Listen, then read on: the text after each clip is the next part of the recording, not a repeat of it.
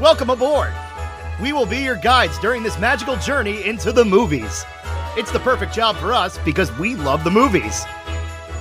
It's showtime! Ready when you are, CB! Action! Welcome to Monorail Radio, episode number 115. I'm Sean. And I'm Jackie. And we are joined by a very special guest this week. You know him from such episodes as The Black Cauldron, as well as, well, which, oh, which Age of Ultron. I knew it was an Avengers movie. It was Yes. Age of Ultron. Our good buddy Pat is back. Pat, welcome back. Good to be back, guys. Thanks for having me. Well, thank us in about an hour because we're here to discuss 2010's The Sorcerer's Apprentice. So we just came off of the 80th birthday of Fantasia. We just reviewed the film last week. And when the conversation started of what is the movie that we're going to follow Fantasia with, some people would think, well, wouldn't Fantasia 2000 make sense? Well, it would, except there's a movie where Nicolas Cage plays a sorcerer, and right away we said we have to jump on this and we have to get Pat involved. yeah, we hadn't seen it prior to reviewing it for the show. So I honestly wasn't sure what we were getting ourselves into. I wasn't sure if this was just loosely based on the title Sorcerer's Apprentice or if conceptually it had anything in common with the animated short or the animated vignette in Fantasia, Yeah. I should say. Yeah. But uh, yeah, I had no idea what I was getting myself into. Had you seen this yet, Pat? I had seen uh, bits of it on television. Like it's one of those movies that showed up like randomly on the channels like over and over for an extended period of time. Yeah. So I know that I had seen it before, but I knew that like as I was watching it, I was like, I'm not getting the full experience of this, am I? Yeah, this is probably one of those movies that aired on TNT at like 2:30 in the morning religiously. That's probably it. Yeah. But uh, we're gonna go ahead and lay down the plot here, and then we're gonna discuss this movie. And specifically, we're gonna have to discuss whether or not this is at all a tie-in to Fantasia. The movie opens in 740 A.D. Merlin has three apprentices. Uh, apprentices: Balthazar Blake, Veronica uh, Gorloisen, I think that's how you pronounce it, and Maxime Horvath. Maxime joins forces with Morgana Le Fay, and together they kill Merlin. Veronica sacrifices herself, sucking Morgana's soul into her own body to save Balthazar. Balthazar then traps them in the Grimhold in an attempt to save Veronica's life. As Merlin is dying, he gave Balthazar his dragon figure, which eventually becomes a ring, and it would lead them to Merlin's successor, the Prime Merlinian. Flash forward to the year 2000, Dave Stutler strays away from a school field trip and runs into Balthazar. When the child touches the dragon figure, it wraps itself around his finger to form that ring. Dave opens the Grimhold, freeing Horvath, who, along with Balthazar, is imprisoned in a Chinese urn for 10 years. Well, 10 years later, Dave is a physics student at NYU where he sees Becky, his childhood crush. Horvath and Balthazar are released from the urn now that their 10 year curse is over, and they set off to find Dave and the Grimhold. Horvath gets there first, but Balthazar saves Dave, and they go to find the Grimhold because Dave just threw it in the street and never saw it again. They track it down to Chinatown, but Horvath has beaten them to it. After a scuffle, Dave uses magic and they gain possession of the Grimhold. Dave decides that he wants to learn to be a sorcerer, and Balthazar begins to teach him because up to this point he was very reluctant in becoming the Prime Merlinian. Meanwhile, Horvath enlists magician Drake Stone to help him defeat Balthazar and Dave. Dave develops a romantic relationship with Becky, much to the dismay of Balthazar. Drake and Horvath track Dave down, but Balthazar saves him again and tells Dave that Morgana is in the Grimhold and that he is of the same blood as Merlin, and therefore he is, in co- uh, of course, the prime Merlinian who will save the world. This sounds like I'm skipping parts, and I'm not. After a series of mistakes, Dave loses faith in his abilities, and Horvath and Drake get possession of the Grimhold. Dave saves Balthazar for a change, and they pursue the Grimhold, however, they let them get away. They let uh, Drake and Horvath get away.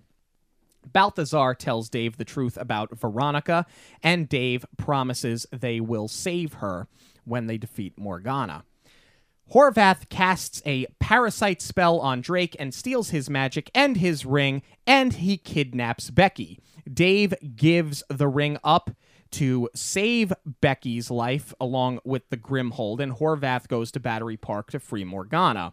Horvath releases her, and she begins to unleash their plot to raise the dead of the evil sorcerers to destroy the world by conducting electricity off of satellites and broadcast towers around Manhattan.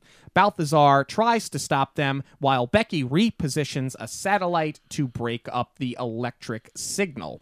Dave arrives in Balthazar's car, which he has attached one of his coils to. These were coils he was working with throughout the movie as a part of an experiment that he was doing for NYU.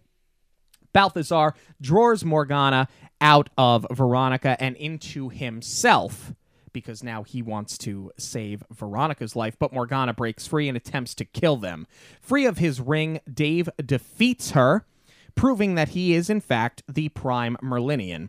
He learns that Balthazar has been killed, but uses his powers and his magic to revive him, and then he and Becky fly off on an Iron Eagle to go have breakfast in France. Um, like you do. like you do. Like you do. Okay.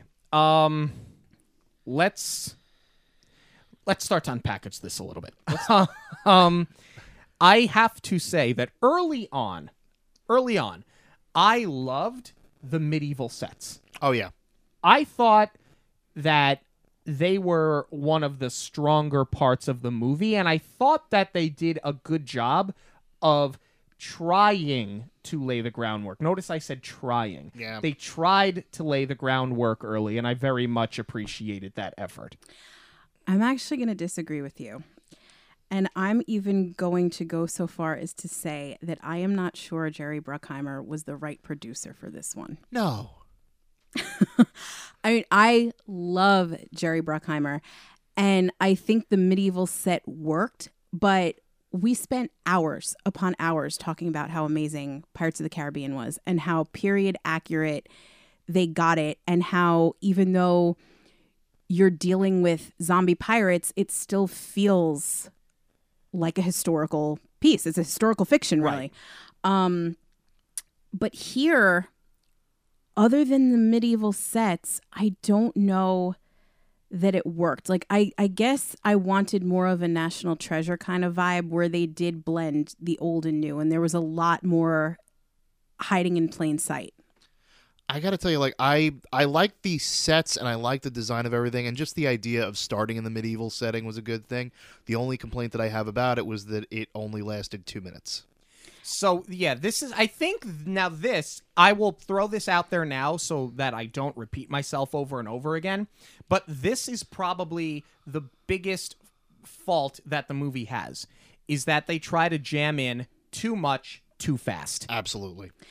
I totally agree. And I think that's why I'm not appreciating the the set as much as I could be because we spend so little time here and and it is cool and of course where else are you going to start other than with Merlin and you're you're going to obviously set him up passing the torch but this this part doesn't breathe at all. They, I mean, obviously, you're going to give us a little bit of backstory, but they are jamming way too much into too short of a time here. Do you think it was a matter that they tried to make it a longer set in a longer piece in the movie, but that it got lost in editing, or it got lost in like you know reframing everything? Like maybe they shot a bunch more in that old setting, but they didn't end up using it in the final product. I feel like we've talked about this a lot on this show where movies get trimmed to the point where things for actually the Black Cauldron is a perfect example. The show the episode the first time you were on the show with us, mm-hmm. that feels like a movie that got hacked up because it is a movie that got hacked up. Yeah. This doesn't feel that way. This just feels like they tried to stuff 10 pounds of stuff in a 5 pound bag and it just doesn't work. I think it's a little column A, little column B. I think that they were trying to cram a lot in, but I think it did get cut down quite a bit because I can't imagine in your best set, you would have wanted to rush through that. You would have wanted to explore it a little bit more. Yeah. All right. And I think also part of that too is you give us backstory, you know, in medieval times, and then we're getting technically more backstory because even though when we see Dave as a kid, it's not a flashback, but they do the time jump. So you really are spending a lot of time setting up the present. Right. Let's get to the present. Um, Jimmy World has no place in Disney movies. That's how you could. But how else are you supposed to tell that it's in the 2000s? You have to have that song. The guy who picked the music for this really knows his stuff. yeah. Don't everything will be all right, all right. Um the I really like the setup with this dragon ring. I like the premise of it. I like the fact that it's sort of like a talisman that calls to somebody or that that that reacts to somebody. Kind of I- like Harry Potter, the wand chooses you. Exactly. So I thought that for something that's not necessarily staying true to any sort of source material, I started to really dig where they were going here. I did actually think it was a little too Harry Potterish. Like, you know, you are the chosen one because reasons. And like if he had done something to prove that he was like worthy of being Merlin's successor or if he had done something like uh, you know, you know, selfless or, you know, showing that he had bravery or something like that. Instead it was just he wanders into a shop and it's just like, "Oh, ring fits." Basically. Yeah, I mean, uh, you kind of they're they're developing the character a little bit. You get that he he sees the world differently. I really like that setup where he doodled on the window and then he has it lined up with the Empire State Building. So I thought that was kind of a cool introduction for Dave. Um and I did like how they led up to it with Balthazar searching through the ages and trying to find him, but I feel like I feel like that was almost kind of forced. Like the thing with the note, I think it was a cute intro to set up him and Becky, but I feel like it was so far fetched with him chasing that note all over the city. Yeah. Also, like, and this is something that I will bring up at least two or three more times. There are seven or eight stories in this movie that would have made a much better movie than what we got. And one of them, for sure, is Nicolas Cage going century to century trying to find Merlin's uh, pre- uh, successor. Yeah, I think I would have been down with that. Yeah. Yeah, I think that it would have made for a much. I'll put it to you this way: if that's not where they wanted to go with it, there is so much back and forth throughout this movie, and I can appreciate the fact that they tried to keep the action going because the movie doesn't really ever slow down so much as when it starts to go somewhere, it gets hurt because of wonky pacing because they try to jab another snatch and grab in there. Yeah. I would have preferred knocking out at least two of those interactions to expand on this idea that he is living immortality century to century finding this successor. But I mean, that's not the movie, right? Because it is the sorcerer's apprentice that is our main character. It's about his story, it's about his call to action. However, to your point, had they done that, I mean, it, I think it would have made for a much more interesting story. But as it turns out, they didn't just base this movie on the title Sorcerer's Apprentice. Right. They really did zero in on the main character and him learning. And I like the set inside the shop.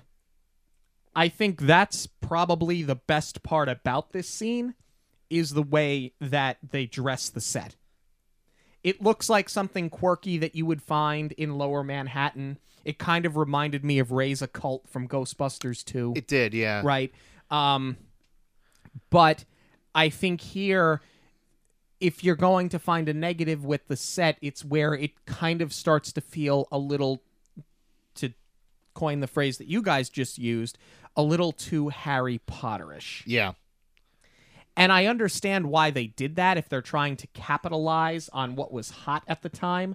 I mean, we talked a couple of weeks ago about Return to Oz and how in the mid 80s you had those fantastical movies like the Dark Crystal and Labyrinth and the Neverending Story. They're doing the same thing here. They're just trying to capitalize on what moviegoers wanted to see. I mean, I like the collection of oddities. I think it works, especially because as they're going through, Balthazar is pointing out, "Oh, that's an old urn. I have something." Like every everything serves a purpose. It's not just a hodgepodge of stuff. And I do believe that as he's traveling through the centuries, he is making a collection. We're almost tiptoeing into the Avengers collector. I Yeah. think a little bit. Um, what I don't think works, and I'm honestly surprised that we've gotten about 15 or so minutes into this episode where I have not said anything yet about Nicolas Cage. Yeah. Um, I was going to bring up before then that the apparently he kept a the, the disembodied head of a, a little girl in his collection, but okay. Um, let's talk about his performance instead.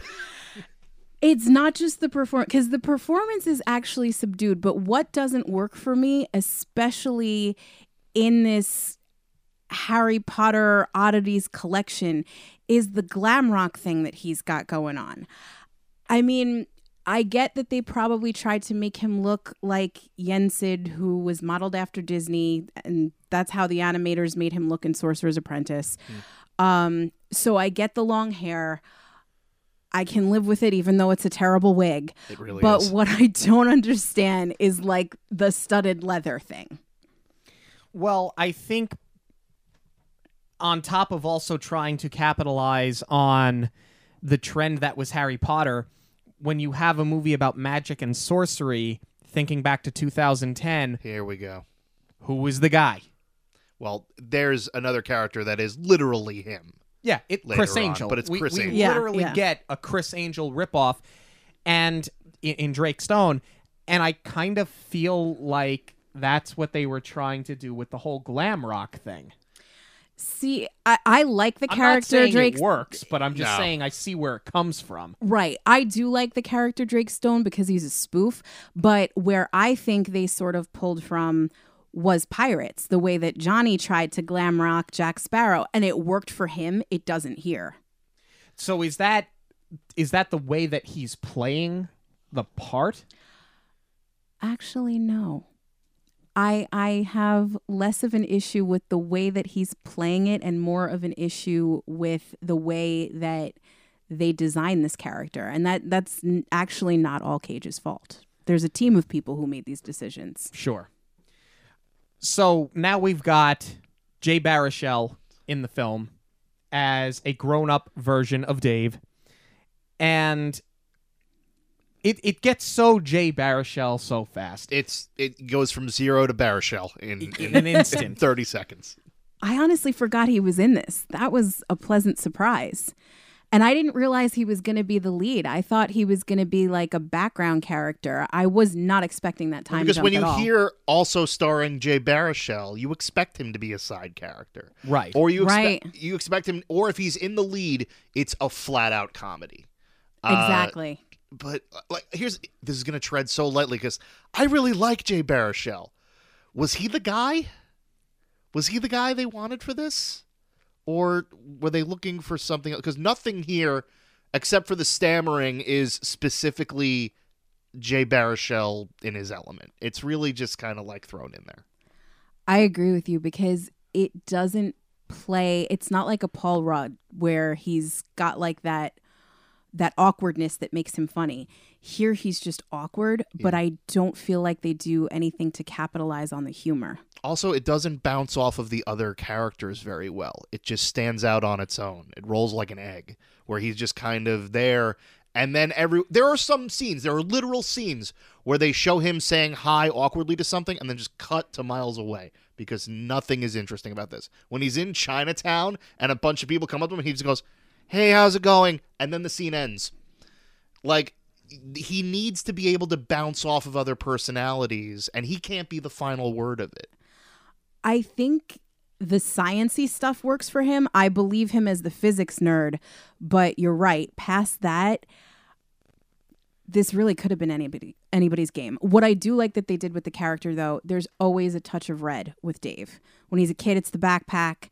Then when he's older, he's got the red hoodie, and that is a nod to Mickey's Right. red robe. I didn't even pick up on that. That's a good thing. Yeah. the, certain things that they do, like when he sees Becky and he tries to explain why he, he thought he saw magic and he said it's a glucose imbalance and it's not all that uncommon.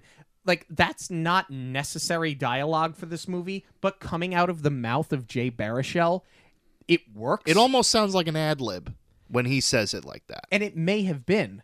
I'm not sure. But like there are certain elements like th- you know that for example where it works. But in other instances i think you're both right. This could have been anybody. And it's no knock at Baruchel because i too like jay Baruchel a lot.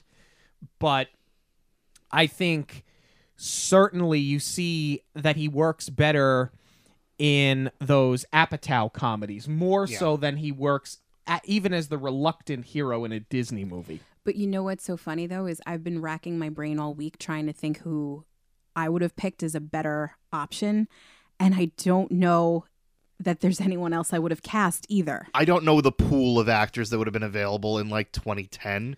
Uh, definitely not. Uh, what's his name? Uh, Scott Pilgrim. Oh, Oh. Michael oh. Cera. Michael Cera. No, no, definitely no not. way. not him. I, I feel like if you made this movie now, Tom, Tom Holland. Holland. would Tom be Holland, great. yeah. yeah. But yeah, I guess at the time, I mean, who else did you? You couldn't. You weren't going to use Efron because he's not awkward enough. Right. I mean, you could have used him because he had a Disney contract and he would have been a, a, a name, but he wouldn't have had the awkwardness that I think they were going with with Dave. Well, I guess that's the challenge because just based on the character and that it is the blend of science and magic, you are sort of towing that Spider Man line. That's, I mean, that's science and superpowers. No, you- it's different, but I feel like to have that awkward, the awkward comedy thing, it just would have been too much. Yeah. Yeah, because even Andrew Garfield, I don't think could have done it because that was always my big issue with him and Spider Man is that he's he's too obnoxious. He's too self confident to be Peter Parker. I think he might have been a little too old for this. That's the other thing. At the time, Tom Holland was probably too young.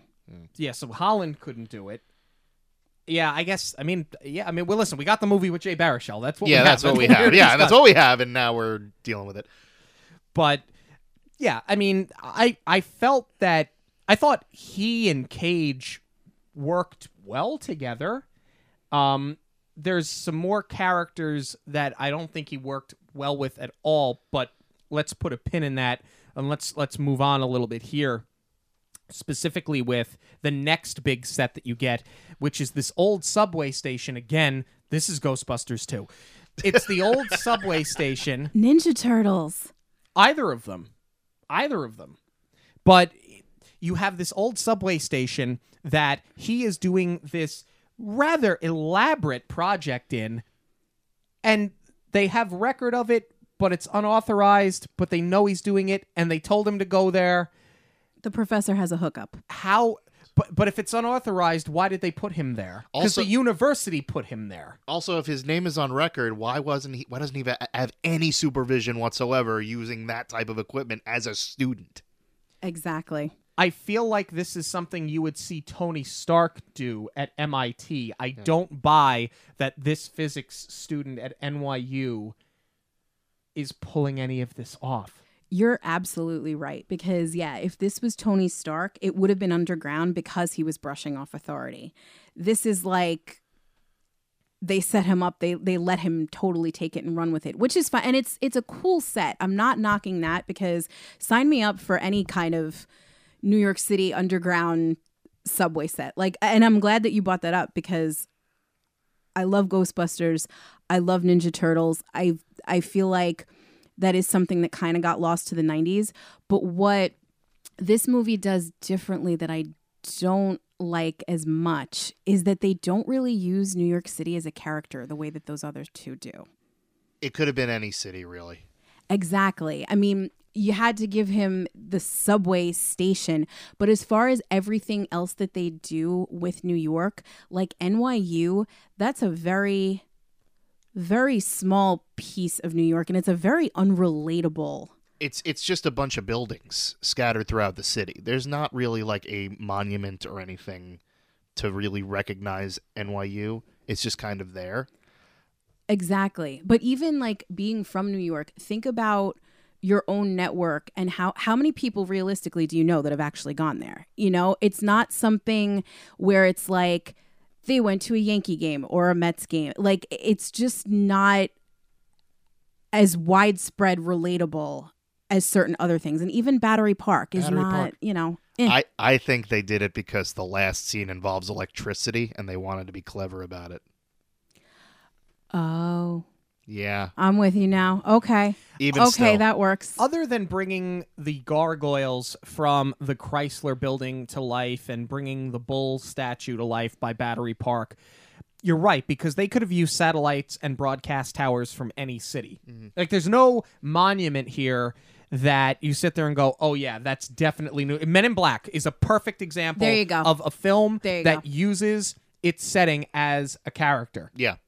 And they don't pull that off here at all. Right, because even like with the Wall Street Bull, like, is it a landmark? Sure, but it's not the same. And I, okay, you can't do the Statue of Liberty again because we've seen it, but it's just there were a lot of other different directions they could have taken it like even even the museum of natural history or something Yes. like just to have and I, I then you're towing the line with night of the museum i get it but well, why not have the, why not have like the the, the knickknack shop that nicolas Cage owns and just freaks teenagers out in because apparently that's what he does with his life.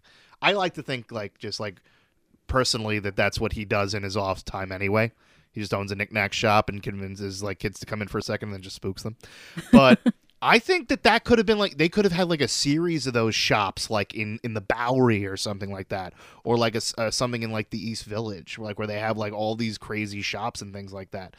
Like they lost they lost like one very valuable piece of like merchandise halfway like into the movie. It could have been lost in any of those shops. There could have been a lot more variety of things to do that, and it would have made sense for the area. Right, and to do more of like a scavenger hunt, uh, maybe Merlin's stuff is like sprinkled throughout the city, and they have to go track it down, and that's what the Sorcerer's Apprentice would need to become the Prime Merlinian. there's a lot of ways they could have gone with this and i guess by by the time we get to our end of the review we can decipher whether or not they did it the right way or the wrong way but i mean yeah you can sit here and laundry list movies that use their cities and their settings to their advantage Ferris Bueller's Day Off and and Blues Brothers, both Chicago. Yeah. right. There's just so there's a treasure trove here, and it does seem like it's a bit of a swing and a miss. Even like the next scene, almost every city has a Chinatown. I mean, this is cool. I kind of like how they played this out with the confetti and that they unleashed the first villain here. Um, and and Dave really did have to start testing what he's made of. Yeah. Um, so I think that was cool, but it really could have taken place anywhere. Also, do we have to point out that this is the like second major movie where Jay Baruchel has to control a dragon? That's right. Doesn't he do that? And this is the end. Well, I was thinking more literally how to train your dragon. Oh, Oh, I've actually never seen that. I haven't Yeah. seen it either. You should. It's good. But uh, you know, I, I I just thought that that was like a really funny connection. But the other thing about that was that in Chinatown they also uh they have such an opportunity for more great like set pieces and things like that, and all we really see is the inside of one building right. and a street fair for a couple of seconds. I really do love, and I mean, you know, it's Cage, so he had to do something like this, right? Where he says he says something in what is it, Mandarin? He, he says something in Cantonese. I It love is this. Cantonese, yeah. yeah. He realizes that it's Horvath in disguise, and much like Wicker Man, he smacks the woman again. this is hysterical, though. Not not the domestic abuse No, no, Uh, but, but you know, uh, perspective here, but it was just one of those like shocking moments that you're like, he just plain smacked her across the room, and then you realize that it's it's Alfred Molina, and so it ends up being very lighthearted. But I love this bit, and I actually like this for the character because up to this point in time, you kind of don't know where Nicolas Cage ends and Balthazar begins. Um, because he's not as cagey as he is in a lot of these movies that he does, but you kind of don't know. The, the, the, line is not there. And I love that they took this opportunity to show that not only is he very clever, but he is well traveled and he is very smart. I thought this was a strong, I think it's a strong scene for Balthazar that's probably underappreciated for the character. This is why I think Balthazar should have had a little bit more scenes where you just see him reacting to the world around him and not just him bouncing off of uh, Jay Baruchel because I really think that him as a character could have worked a lot better in different situations, and you only see him in the same three. Right, because he's immortal. So he's seen some stuff traveling the world trying to track this kid down. So you'd like to see that come out more. And what's funny is that I think even Nicolas Cage knows that he's being cast in a Disney film. So he's not going to get as much liberty as he normally does. And I don't expect to see this in something like National Treasure. Of course, I expect him to be subdued, but here is, you know, just based on the aesthetic of the character, you do expect him to be a little bit more eccentric. You use the term subdued, and I prefer the word sedated. he he was so. I wanted one scene, just one scene where he goes full on crazy Nicolas Cage because Nicolas Cage's biggest strengths are that he can jump from one extreme to the other. He can be really subtle and down and then just screaming his head off and like, you know, just like throwing stuff around the room. I think all of the energy he was to use in this movie, he saved up for Mandy, where he just screams dousing himself in a bottle of vodka for 5 minutes on screen.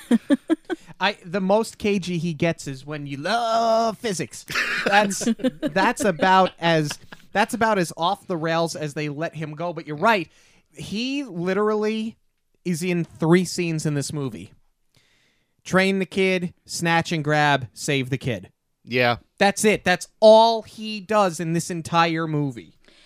And even that, I'm sorry, but this training montage is weak sauce. It needed a real training montage, not just a whole bunch of scenes of him throwing crap at the kid and just going like, "Yeah, you're making progress," and then he just throws lightning at him. Yeah. Exactly. I like let's talk about the lightning and the electricity. I like that they went this route. I like that they did try to tie it in to. I, I, guess this is where they thought that they could tie it into Manhattan with the satellites, but you could just do it everywhere. But I like that they try to bridge the gap between the physics that Dave is studying and his true calling in life. And I also like the fact that you took something that is real okay? And it's about harnessing something that is real in this world. So it's not so fantastical. You have ordinary elements in, in that exist in in reality with extraordinary people harnessing them. I love the fact that they went this route. I actually thought this was probably the smartest thing they did in this movie. I agree. I really thought that that was something that only Marvel could master as far as taking your average Joe and making them a superhero. But to me, this was as good as the spider bite and as believable. There are parts of it that I really enjoyed. I'm I'm a little. This is probably just me because I'm a little jaded from seeing this too many times. I'm tired of the movies where they try to explain magic through science and they try to connect the two of them. Everything, every scene where they did that, even the scene where Nicolas Cage is in the car and he's explaining everything in a very like you could tell it was a very well thought out way, where he's just like everything's just a, the molecules are vibrating, you have to control and will them to move. That makes kind of sense because I'm not a scientist, but also at the same time, all I kept thinking was the scene where Thor is explaining to Jane that magic and science are one and the same, and they use the world's tree as a diagram. I kept thinking about that the entire time. And also, like, the idea of them, like, okay, well, then explain the science of pointing to a poster of wolves and having actual wolves come out. I liked the wolves. I liked. I liked the magic of it. Yeah. How weird is it that the best magic movie of the past like 10 years is Burt Wonderstone. By the way, I can't be the only one that feels this way. I, I mean, it it certainly captured the magic of Jim Carrey putting a drill through his head, but uh, other than that, I, I will say this though when I when I think of this movie and I think of how they used the magic and how they used everything with this, the parts where they were using elements itself felt like they had to use a lot more energy and a lot more hand motions and a lot it reminded me so much of like Avatar the Last Airbender and how they're controlling the elements even like in the show they would use lightning because they could control fire uh when uh Horvath first shows up, the first thing he does is not like just conjure fire. He steals it from the fireplace and throws it at Nicolas Cage. And then I thought to myself, oh, he, he's a firebender. Like that's just what he is. But then like there are some other things where it's just like there's no way of like scientifically explaining it.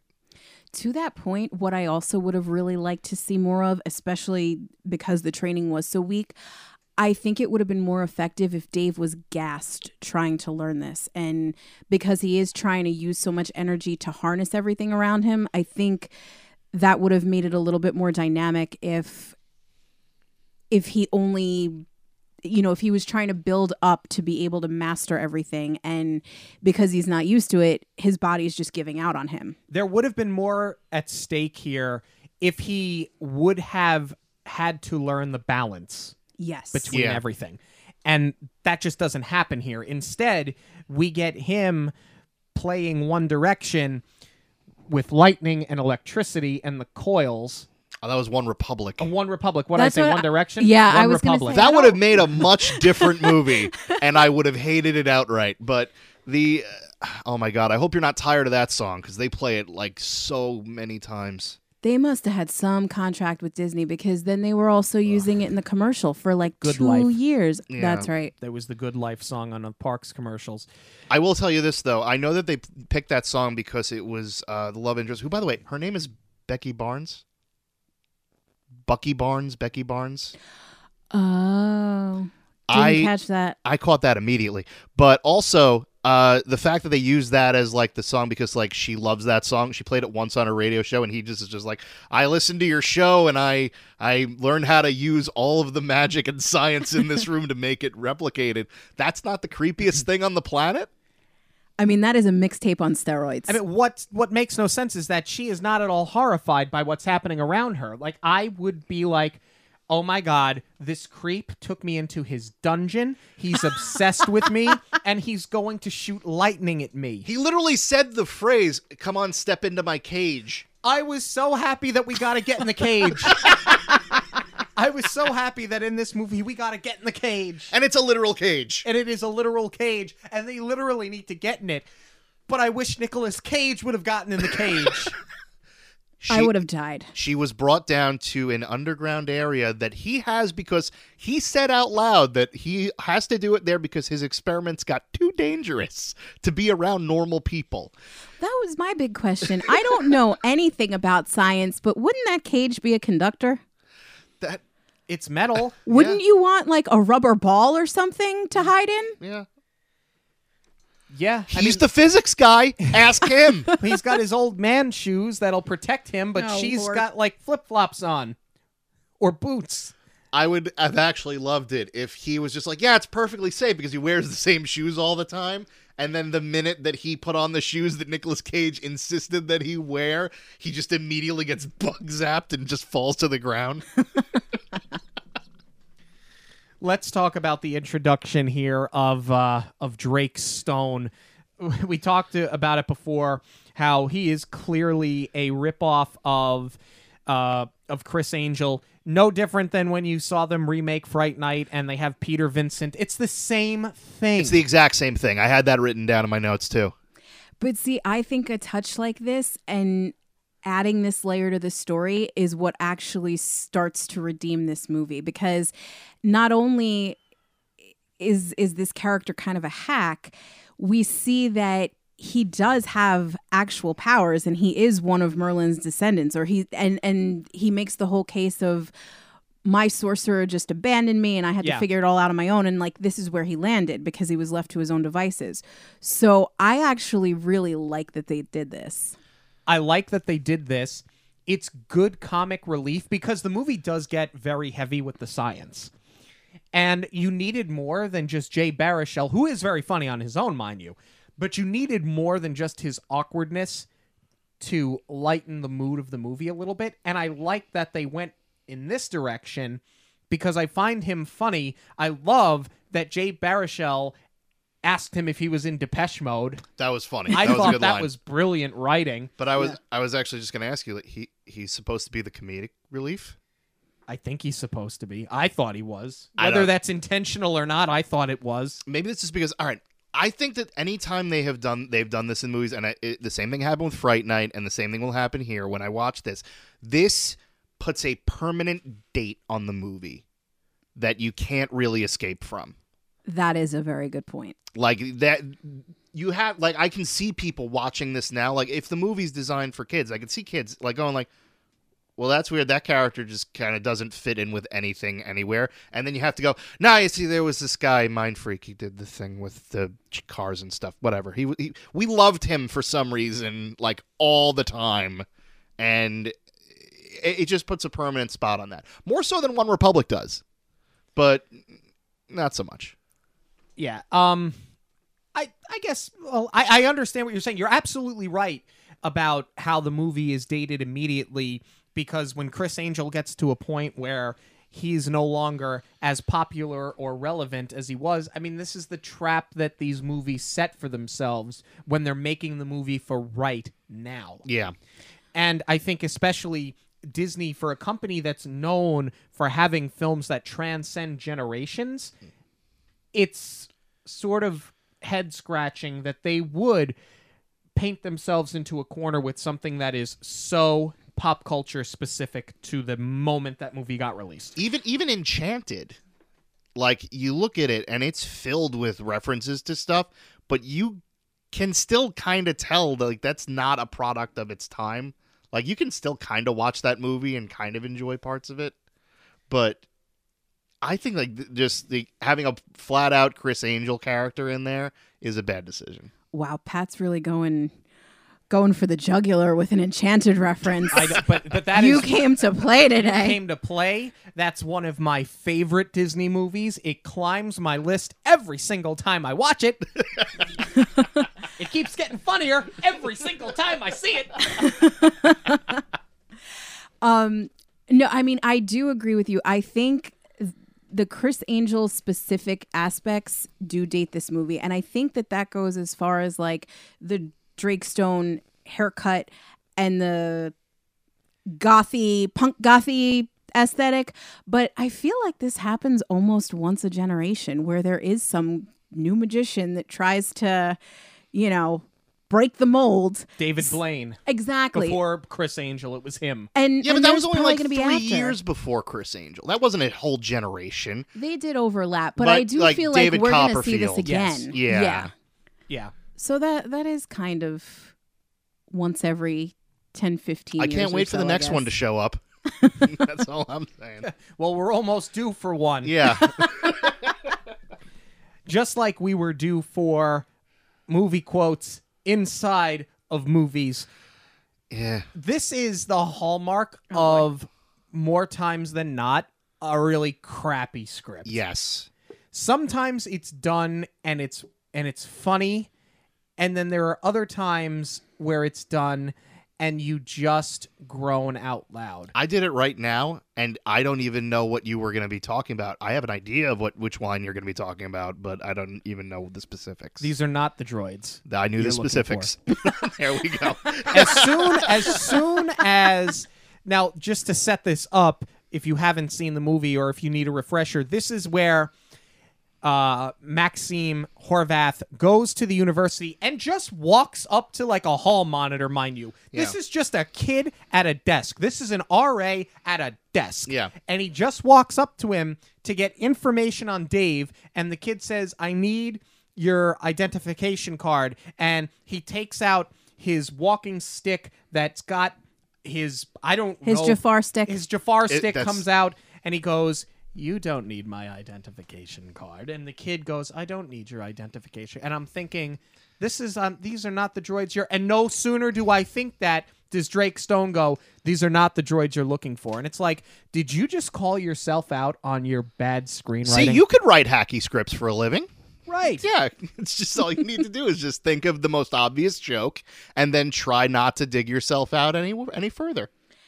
I mean, I don't probably take as much offense to that as you do because I'm not the diehard Star Wars fan that you are, but yeah, it's it's still crappy writing regardless. It's it's crappy writing because it's just the reference and nothing else added.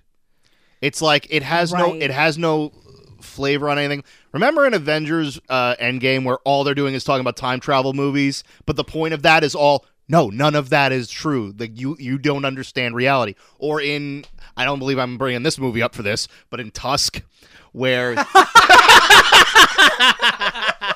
where where they they do the thing on the paper and they go like that's amazing and he goes like it's from the Big Lebowski and he goes that's actually where I learned how to do it.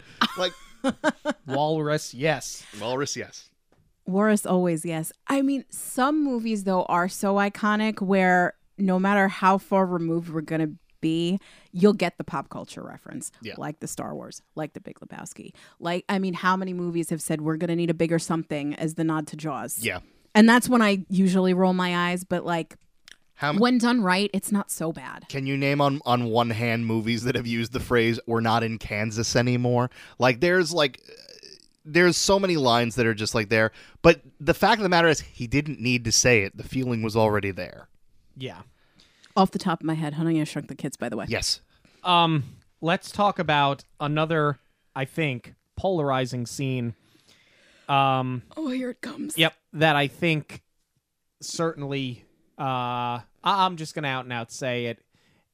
It's a ripoff, and it cheapens the movie. The broom scene. Let's talk about the broom scene. Let me. I, I want to start this conversation by asking: Did this movie need a broom scene?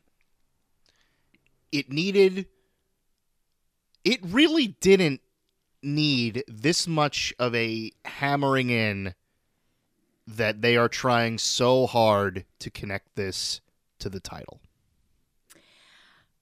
I keep going back and forth with this because you're right. Could we have just used the title Sorcerer's Apprentice and had it just based on the idea? Sure. I would not have pegged this movie as the live action remake of Sorcerer's Apprentice because this was also before they really started cranking them out from you know, Beauty and the Beast, and then they got into Alice in Wonderland and Cinderella and Aladdin, et cetera, et cetera. And, you know, they've basically said, we're going to remake every single one of the live actions. I don't think that that was the intent here. But somewhere along the line, this brilliant screenwriter who's quoting Star Wars also decided that because we have the Sorcerer's Apprentice title, we got to put the brooms in. Honestly, I didn't see it coming. And then once I realized what was happening, it was like a train wreck that I couldn't stop watching because you know, they they do the setup where Becky's coming to the underground layer and You sounded like Doctor Evil just now. Just saying. Underground layer. she's going to the underground layer. Um and and he's trying to shake which by the way there this is the second time she's going to visit him there are way too many scenes in this movie like they could have condensed this into just one date where she was going over but anyway the place is a mess he shakes off balthazar and he realizes that he's got 15 minutes and he's got to clean up and then he goes to a custodial closet not a broom closet and there's like 17 mops in there and it wasn't until that moment where i was like oh, they're going to do the brooms. And briefly, I got excited. But then they creep the music under, and it's a blatant ripoff of Pirates of the Caribbean. It is. so much like it. And not that I expected them to use the full orchestra, but I thought maybe they would modernize the song a little bit, not rip off Pirates and then go straight for the actual composition Yeah. it, it was just weird. Like as happy as I was, and I love those brooms. They are so iconic. I don't think we gushed over that sequence enough last week when we spoke about Fantasia.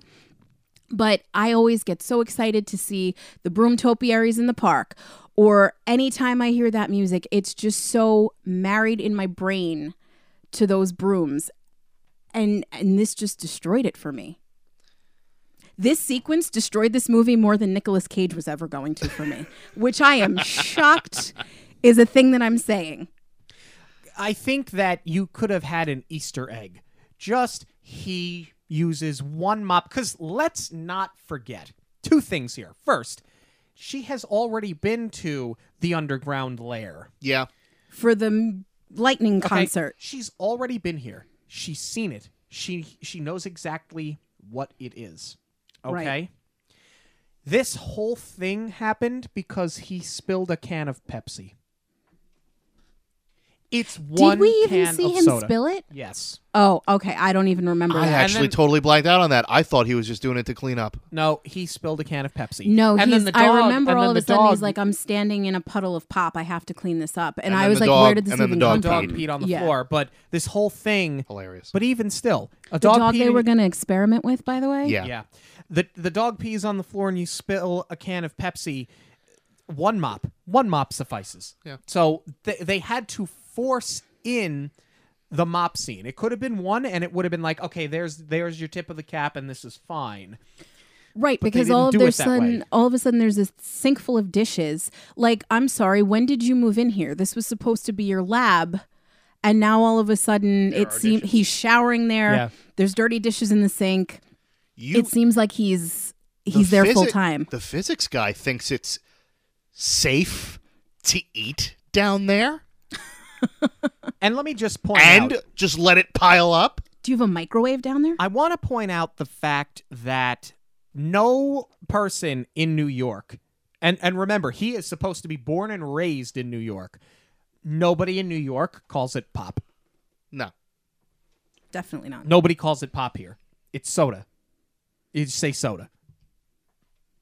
So I, I, I there's just a lot about like I know that sounds like a really dumb thing to catch here, Well, it's but it it it it separates him from the place where he grew up. Geologically, he has now been removed, or geographically, I should say, geographically, he has now been removed from the place he grew up and continues to live. Like it's kind of understandable for Balthazar to do a Boston accent when he's impersonating NYPD. Yeah. Because clearly this is a man who is well traveled and sometimes he mixes up an accent here or there. But Zacky. yeah, too much sacky. But uh, the whole thing, all right, the whole thing with the brooms. First of all, it, it is entirely unnecessary uh, to to put in the middle of your movie. That being said, if they had found a way to do that as like you said, like as an Easter egg or something like that, imagine if that was the end credits scene.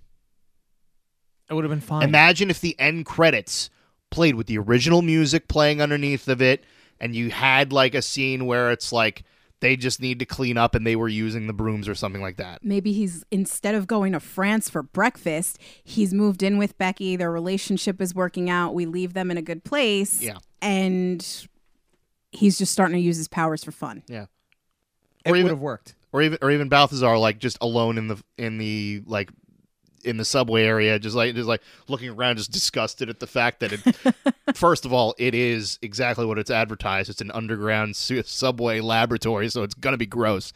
Imagine him just like deciding like, oh, I got to clean this up. He just snaps his fingers and the brooms start going. Like it could have been fun. It could have been a fun thing to have as a nod there. You didn't need to make it a thing.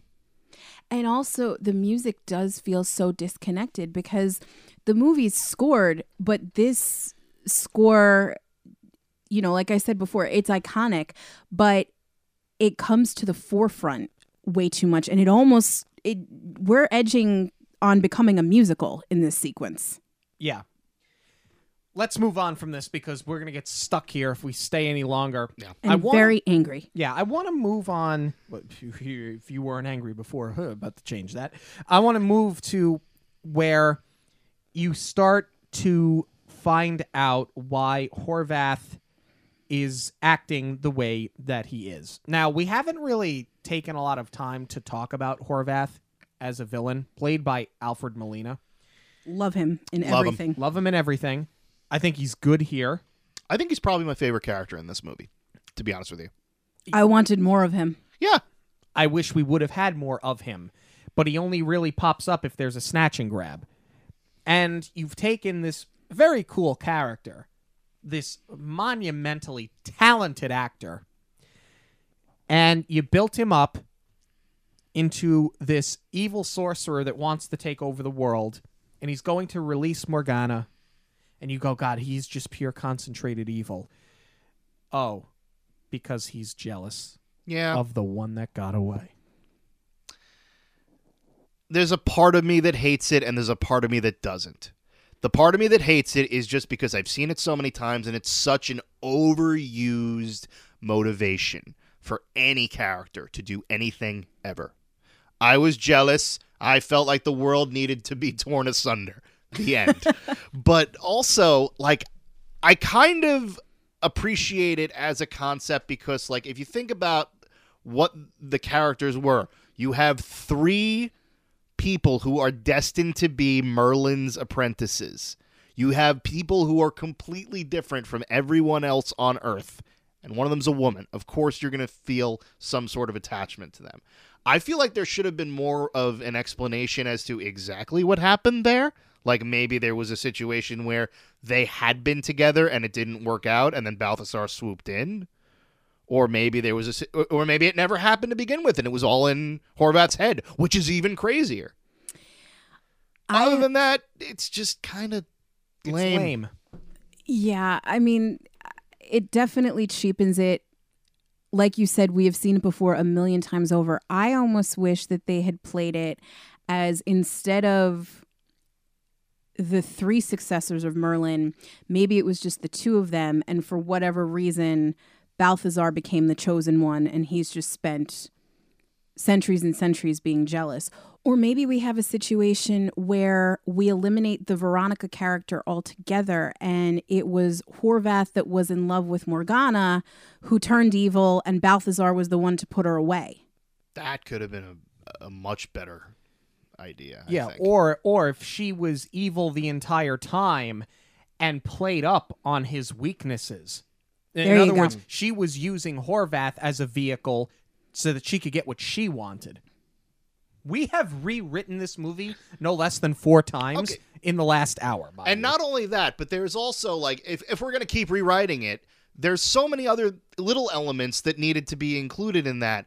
Like first of all, okay, the idea of the jar constantly being like a Russian doll of other characters. Why weren't they fleshed out a little bit more? You had actual witches from Salem. And they got two lines of dialogue in this movie. You hit it spot on. Sean, you can't see this because I'm behind you, but as Pat is speaking, I have been hitting my nose. Um, that would have been my biggest rewrite is more more of the Grimhold. I mean, they've been traveling through centuries collecting souls and evil. I would have, and I don't care how much it would have been similar to Night at the Museum. I would have loved to see more and more historical figures coming out of there. And I wish that that was the movie was that maybe Horvath is traveling around unleashing these things at different places in the city and one by one they have to go track them down and put them back in. Think about just the creepy places you could have in New York where all of these characters could jump. Think about how many like like woodland based magical like figures you could have just for Central Park alone. Right. or if you wanted to horrify people, you could have just shot the entire thing in the South Bronx. Oh dear god. No, but even you're right. Like to to have an actual historical figure like Abigail Williams come through, and they not only made her like they made her a child. Yeah. It is so amazingly creepy. I I love when she comes out of the Grimhold. I I think it's brilliant. Did the movie need a car chase? Yes, actually. I I may be on the on the off end of this. Yes. It needed some sort of excitement. And I think the car chase helped. The car chase may have actually been my favorite part of the movie.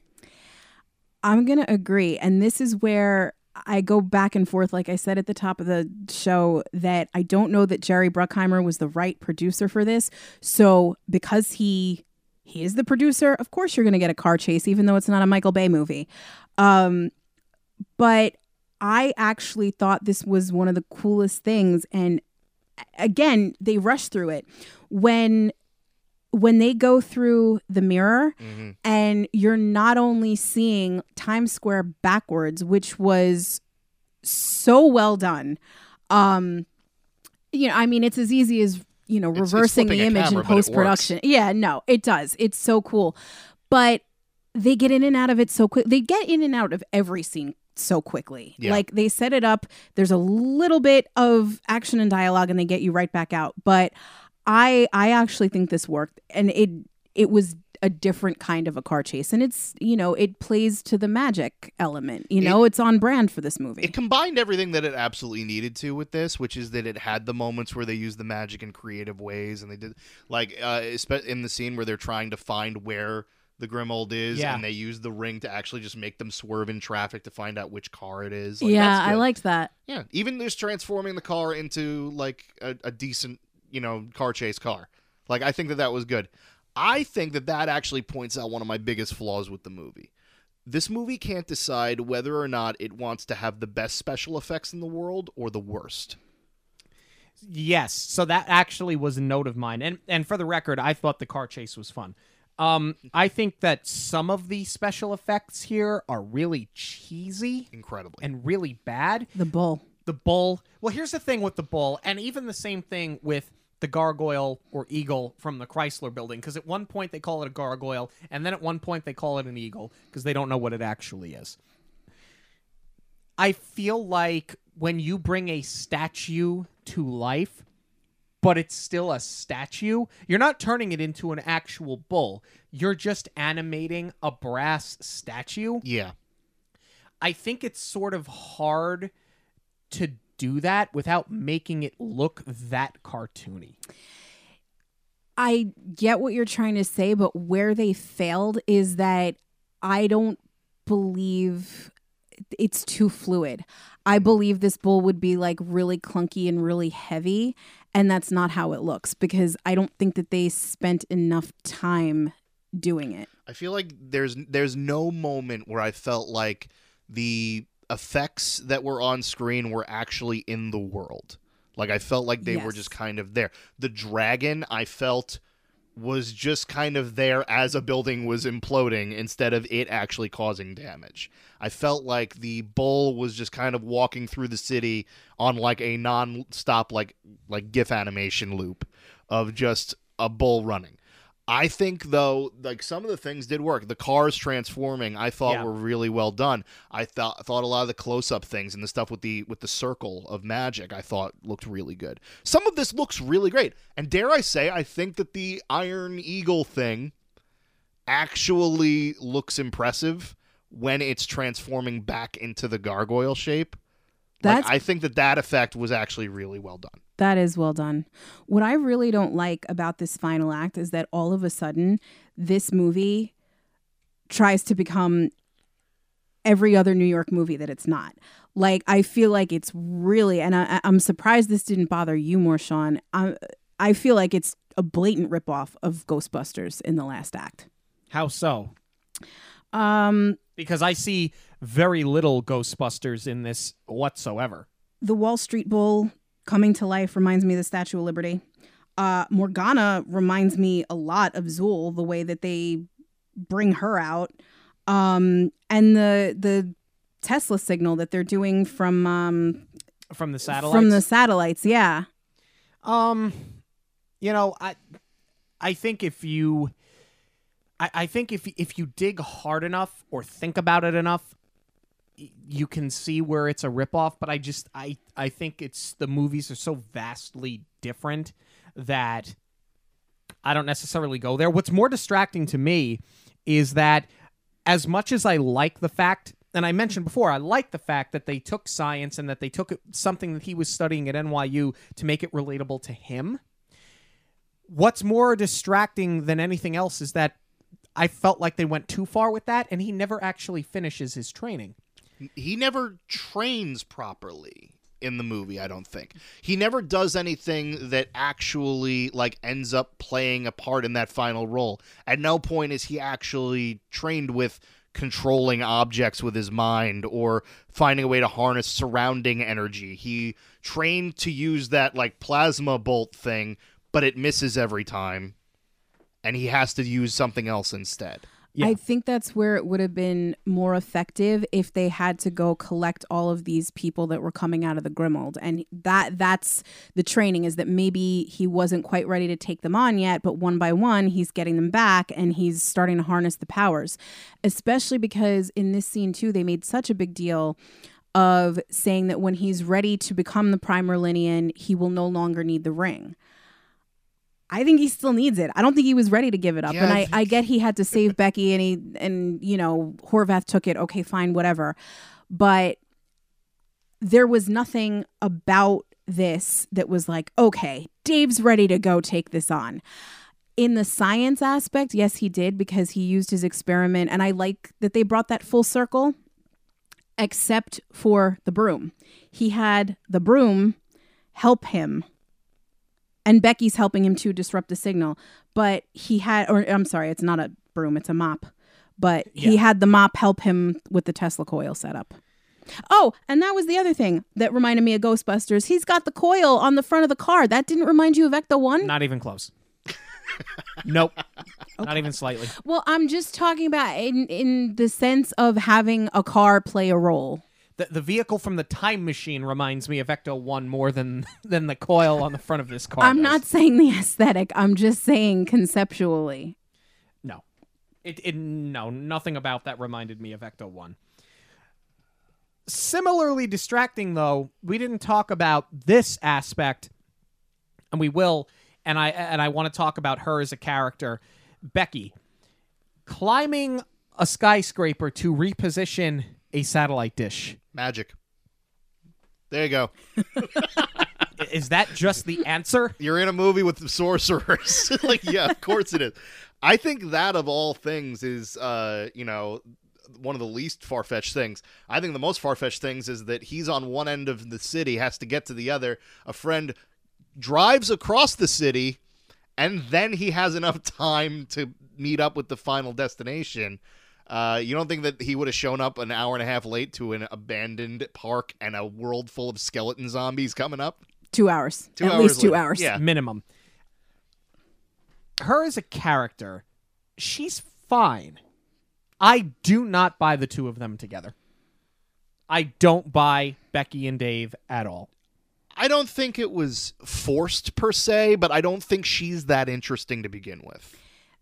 she's like the equivalent of Kristen Stewart for me. In fact, I think probably Kristen Stewart turned down this role, and that's where they got this gal. Um, Uh, That's- Ther- Teresa Palmer is her name. Teresa Palmer. Yes, that, that's not a fact that I looked up. I'm just saying they probably couldn't get Kristen Stewart. I actually had to look up her name because I wanted to see whether or not she was American because her accent slipped through more than a couple Yeah. times when she was talking, and it was really distracting. Um, I go back and forth. I mean, I like that they planted the childhood crush, but what I don't buy is that he's got to work so hard to impress her because I mean, I get it. Dave is the underdog. He's never going to view himself as this Casanova. So I I totally get that. But they knew each other. You have to assume like they both grew up on Long Island and maybe went to NYU or you know, they were in the same class as kids. I mean, maybe okay, one of you moves away, you lose touch and you reconnect. I'll buy into that, but for the most part, I kind of feel like they would have grown up together. So this chance meeting in class, I I don't really I think there are a million other ways that they could have gone about this. Also, remember it is 2008. Facebook was a thing. That's true too. They would have. Mhm. They would have. They would have known about that. I think he would have at least known that she was going to NYU. he would have stalked the hell out of her. And Let's- they let's just should have here. started it from there is that he never got over it. He's traumatized because they thought he wet his pants when he was a kid. Yeah. And he's carrying this torch and he's got to you know, he's got to figure out a way to to make it work with her even though she still knows that he's still this nerdy guy. By the way, was she in the crowd of people laughing when he wet himself? She was she not wasn't laughing laughing I that she couldn't was actually there. see her. Yeah. because there's another child actress that looks just like her. who is terrifying when she laughs. Like they they zoomed in on her a little bit, and you could see that she's like in the front of it. Her eyes are wide, and she's cackling. Like it's it's really really scary. I didn't notice that at Oh, all. I did. Oh, you could see the white of her eyes from the International Space Station. um, okay. Do we have anything else to add before we give our final say on this movie? Other than if I hear the phrase "prime Merlinian" one more time, I'm gonna have my head explode. that got so grating. Again, weak, weak writing. Like uh, prime Merlinian. It is not even that easy to say. The words kind of meld together. We couldn't have thought of a- another name. No. Apparently there's, your, not. there's your answer. Apparently not. I do want to point out, like again, that like I feel like this movie like had a lot of great ideas, but I feel like some of them could have been fleshed out more. Like how many times? How many times did you ever see uh, Jay Baruchel actually look at that book? That's a great point. Never, unless Balthazar was opening it for him. Actually, I think he did look at it when he set the brooms and the mops up. Oh, okay. But yeah, But again, like, how good a training are you? Are you really ready to be a master of that if you've only read it once and it was to move brooms, exactly. to clean up pop. to clean up pop, and and dog pee? Don't forget the dog pee.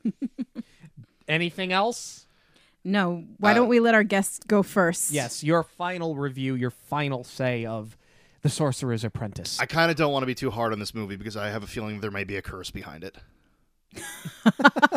um, I'm not even kidding. Uh, do you guys know what happened while they were filming this movie? Apparently, uh, when they were filming the car chase uh, at the towards the end of the movie, uh, they filmed it like early morning in the city, so there'd be less traffic.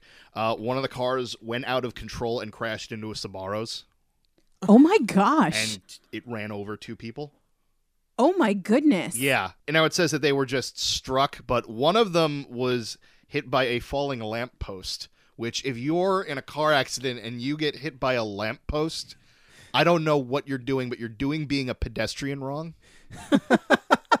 and then the night after when they were filming, another accident happened. oh, God.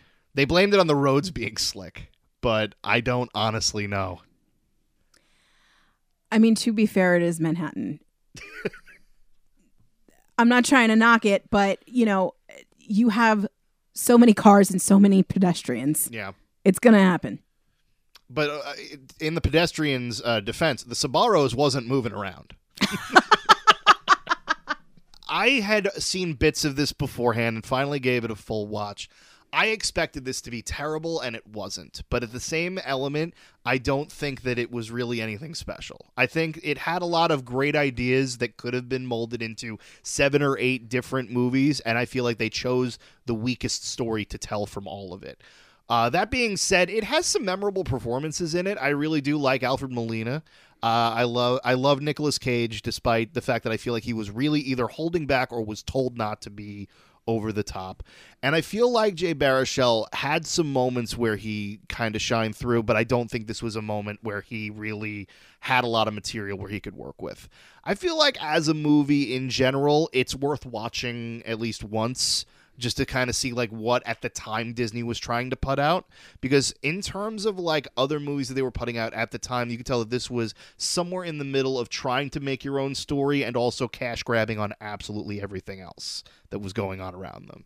Um, I think it's good but not great. I think it's okay but not terrible. I think it's just like right bo- middle of the road.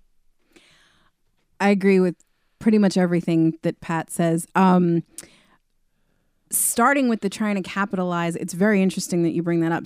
Starting to capitalize on what else was popular at the time, I feel like this was the answer to the Harry Potter call.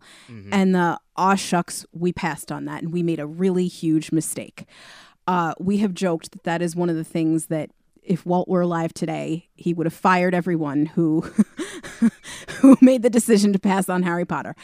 Um, I will say that for a Nicolas Cage movie, I hated this a lot less than I thought I was going to. And the things that I hate about it are surprisingly not Nicolas Cage, but I think that's also because this wasn't like a Nicolas Cage vehicle. And he was Cage on Quaaludes. He wasn't reacting to everything the way that he normally does. Um, the things that I don't like about it are well, it's not even, you know what? It's not that I don't like what's here.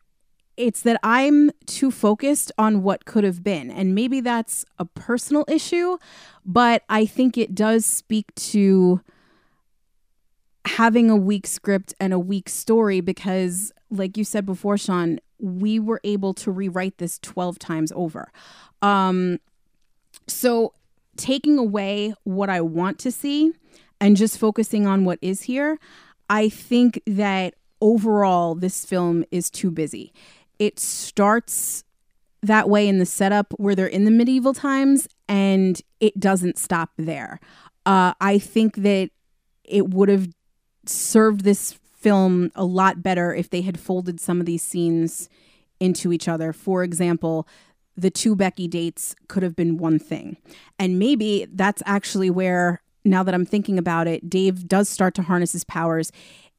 And that's where they capitalize on the the animated film is that he actually learns how to harness the mops and the brooms and puts them away, gets the place cleaned up, and then he puts on his concert for her.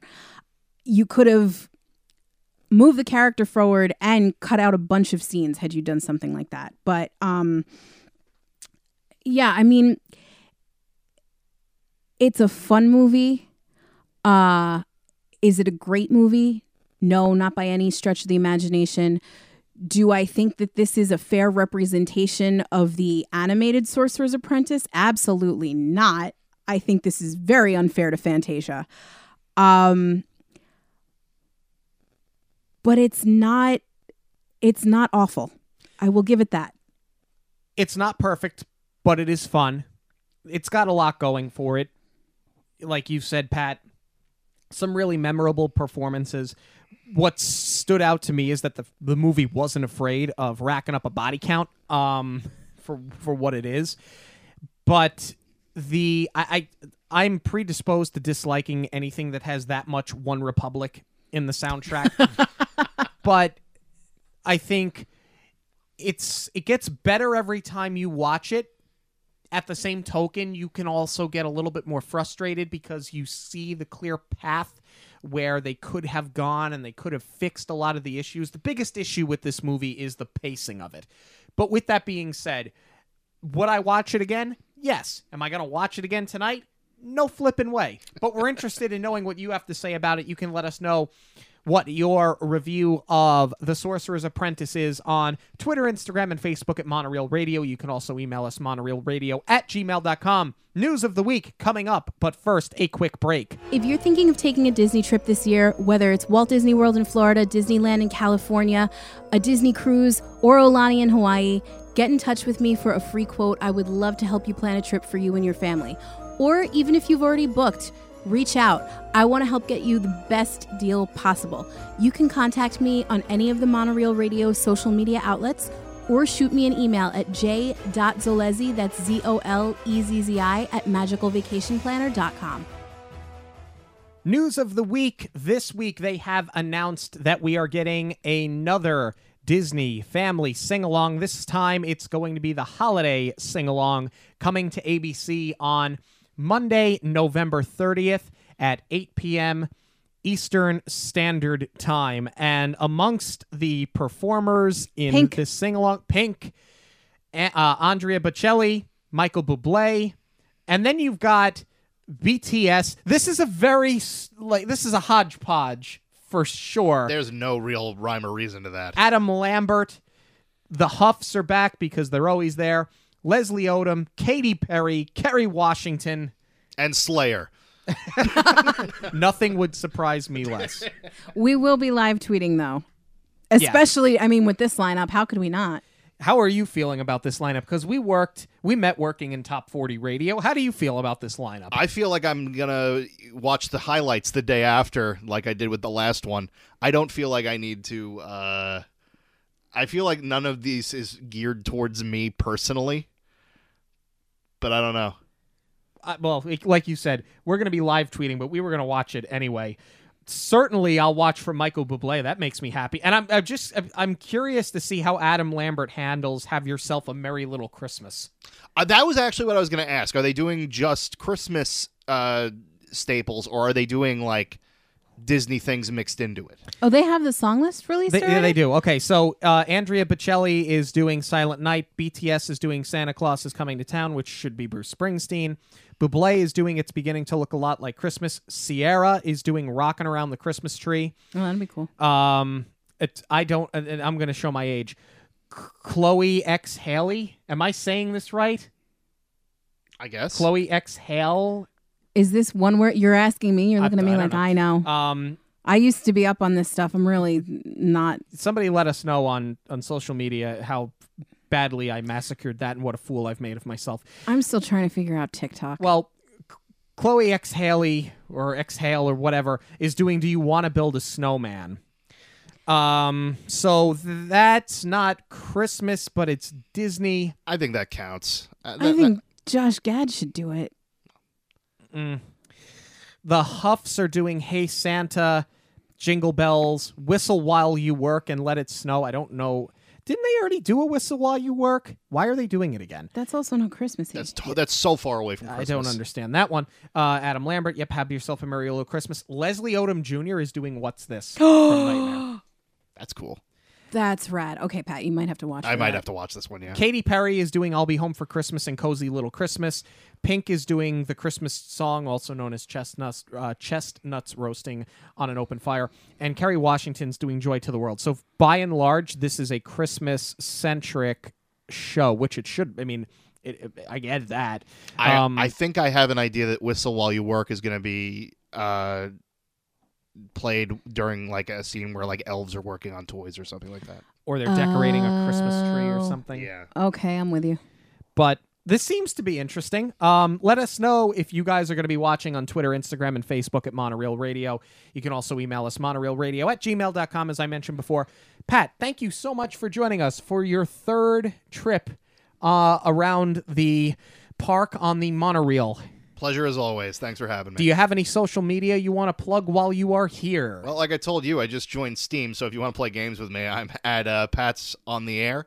Uh, you can hit me up on Twitter at Pat's on the air as well, and occasionally I will post things that are not just memes about wrestling. So you can uh, hit me up there. All right. Thank you guys so much for joining us this and every week on Monorail Radio. Don't forget to follow us on all of that social media and to like, subscribe, and review the show on your podcast platform of choice. For Jackie, I'm Sean. Have a magical week, everyone. On behalf of Monorail Radio, we'd like to thank you for joining us. We'll see you at the movies, the stuff dreams are made of.